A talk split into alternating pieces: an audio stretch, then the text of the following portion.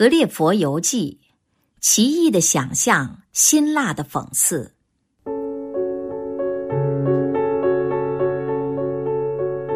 乔纳森·斯威夫特是英国十八世纪前期最优秀的讽刺作家和政论家。他的小说《格列佛游记》以清新的文字，把读者带进了一个奇异的幻境。《格列佛游记》讲述的是英国船医格列佛因海难等原因流落到小人国、大人国、飞岛以及会英国等地的经历。在小人国里，万物的长宽高仅有正常尺寸的十二分之一，人的身高不过十五厘米。格列佛在那里有如一座大山，一顿饭要吃好几车食物。到了大人国，一切又恰好相反，居民身高十八米，麦子也有十多米高，格列佛变成了一个小小的宠物。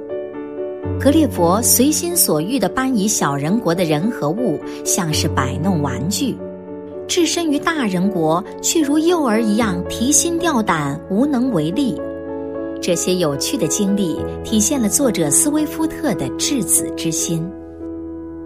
不过，童话色彩只是这部小说的表面特征，尖锐而深刻的讽刺才是其灵魂所在。进入十八世纪，英国社会由传统形态迅速向现代商业社会转变，影响深远的工业革命也开始酝酿。借游记、借外人之眼来评议自己国家的现状，是当时英国文化人的惯用手法，斯威夫特也不例外。比如，他描写小人国利利普特的党派之争，以鞋跟高低划分阵营，高跟党和低跟党尔虞我诈，争权夺利。实际上，这是挖苦英国两个争斗不休的政党。讲述利利普特与邻国兵戎相见，是影射当时英法两国之间的连年征战。在大人国。格列佛曾洋洋自得地向国王介绍英国的历史、制度和现状，不料却招来一连串的质问。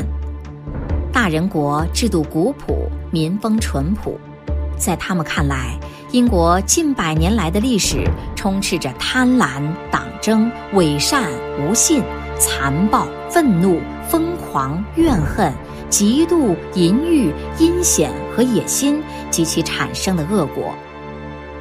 小说第三卷通过对飞岛国等五岛的描述，表达了对现代科技的怀疑，并言辞痛斥了殖民统治。第四卷更是以自私的笔调展示了人兽颠倒的怪诞景象。格列佛来到没有金钱、没有军队和警察的会英国，在这个乌托邦国度里，马是理性的载体。而人形动物耶胡则是邪恶肮脏的畜生。格列佛和慧因之间的对话成了对人类社会的无情鞭笞。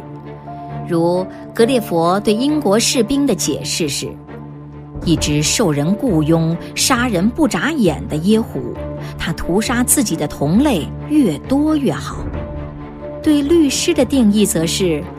他们从青年时代起就学习一门学问，怎样搬弄文字，设法证明白的是黑的，黑的是白的。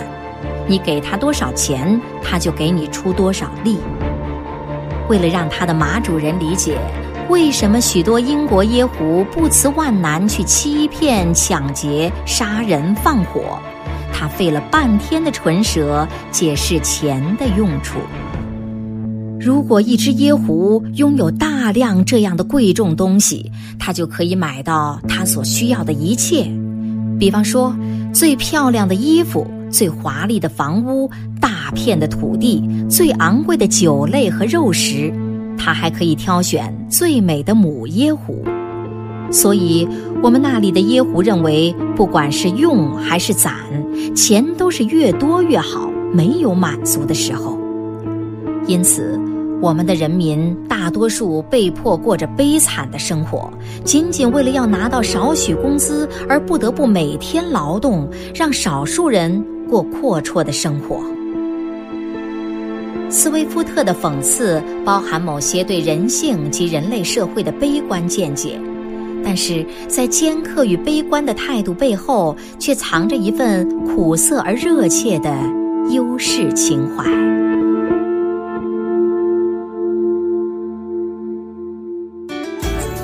更多课文，请关注微信公众号“中国之声”。